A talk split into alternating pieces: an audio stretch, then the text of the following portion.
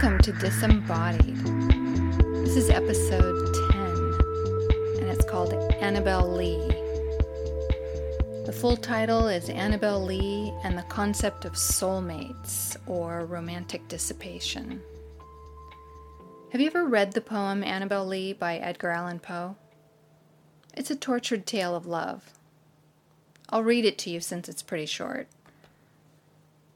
Here it goes. It was many and many a year ago, in a kingdom by the sea, that a maiden there lived whom you may know by the name of Annabel Lee. And this maiden she lived with no other thought than to love and be loved by me. I was a child, and she was a child in this kingdom by the sea, but we loved with a love that was more than love, I and my Annabel Lee with a love that the winged seraphs of heaven coveted her and me. And this was the reason that long ago, in this kingdom by the sea, a wind blew out of a cloud, chilling my beautiful Annabel Lee, so that her high-born kinsman came and bore her away from me, to shut her up in a sepulchre in this kingdom by the sea. The angels, not half so happy in heaven, went envying her and me. Yes, that was the reason, as all men know in this kingdom by the sea, that the wind came out of the cloud by night, chilling and killing my Annabel Lee. But our love, it was stronger by far than the love of those who were older than we, of many far wiser than we, and neither the angels in heaven above nor the demons down under the sea can ever dissever my soul from the soul of the beautiful Annabel Lee. For the moon never beams without bringing me dreams of the beautiful Annabel Lee, and the stars never rise but I feel the bright eyes of the beautiful Annabel Lee. And so, all the night tide, I lie down by the side of my darling, my darling, my life and my bride in her sepulchre there by the sea, in her tomb by the sounding sea. It's a beautiful poem. It has a, a great rhythm. This poem is one that has always stuck in my memory since childhood. The imagery of Annabel Lee being so missed because the spirit world intervened and broke up a human love affair by taking her life. Wow, that's a total punch in the gut. And these were jealous angels. Angels are supposed to be evolved beyond humanity, right? This poem brings up two things for me, spiritually speaking. First of all, the tendency for humans to blame the spirit world when death comes unexpectedly. And second, the idea of a transcendent soulmate relationship between humans. The soulmate discussion is the one I want to address in this episode of Disembodied.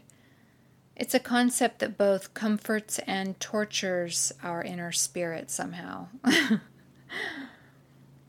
in all honesty, I'm hesitant to use the term soulmate these days. It reminds me of when I worked with a down to earth yet cynical New Yorker who pretty much laughed her ass off at how frequently that term was used in California. Had to laugh with her despite my own experience as a half believer in the concept. The problem in California is every time you think you've found your soulmate, you find out his soul has a number of mates.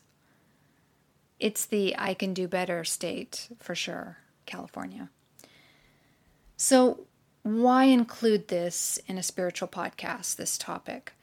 Because with all the things going wrong in the world, romantic delusion and dissipation still factor highly in causing human sadness. This concept of finding the romantic partner, as if there's only one, that's tightly aligned with you on a deep level seems to be a losing game.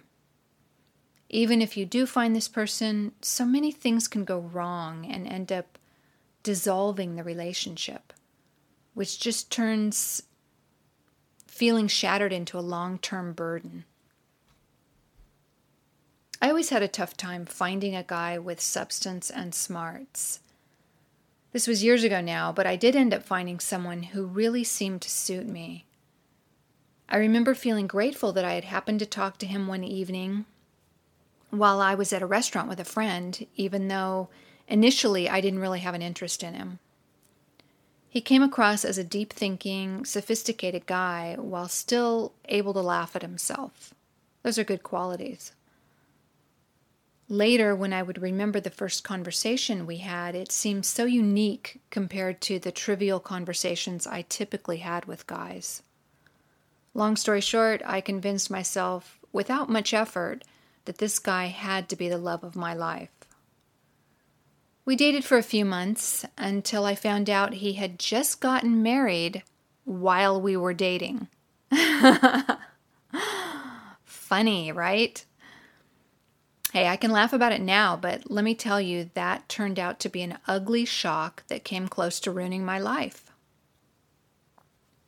I had never been delusional enough to think that he and I would just be together forever, but his actions led me to a haunting new realization that men were loveless creatures, that they were absolutely incapable of love.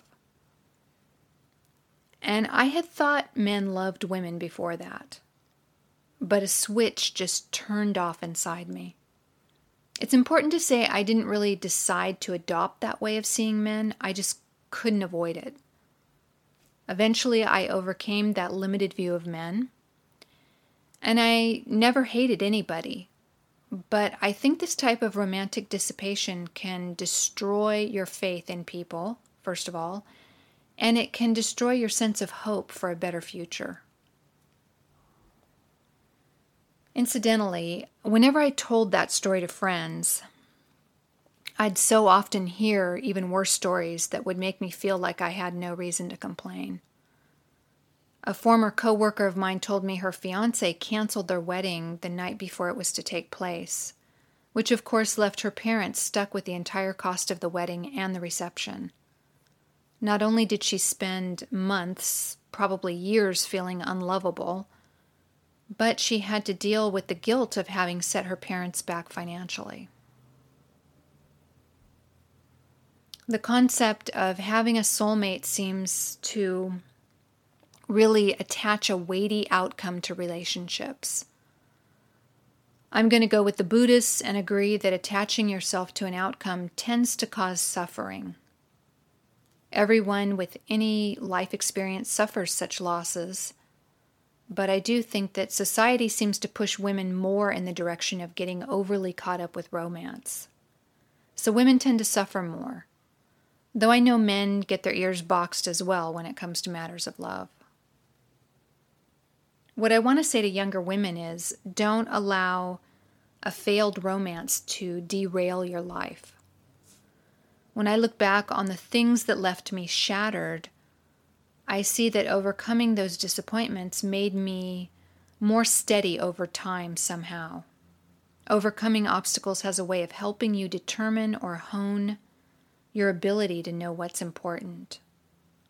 You can gain a lot by simply finding a way to move on, by taking a new direction. And let's face it, folks, hating people for what they did to you never really does you any good. So I wouldn't bother with it. So, what do you think? Would Edgar have lived a better life with his beautiful Annabel Lee? We can't really know, but I reckon Annabel Lee might have trounced his tender heart had she lived on. She was a looker, and he was pretty attached to an outcome. He was all in with the concept of soulmates, so I'm thinking he might have suffered more had she lived. At any rate, that's it for this episode of Disembodied. Take care of your soul, whether it has a mate or not.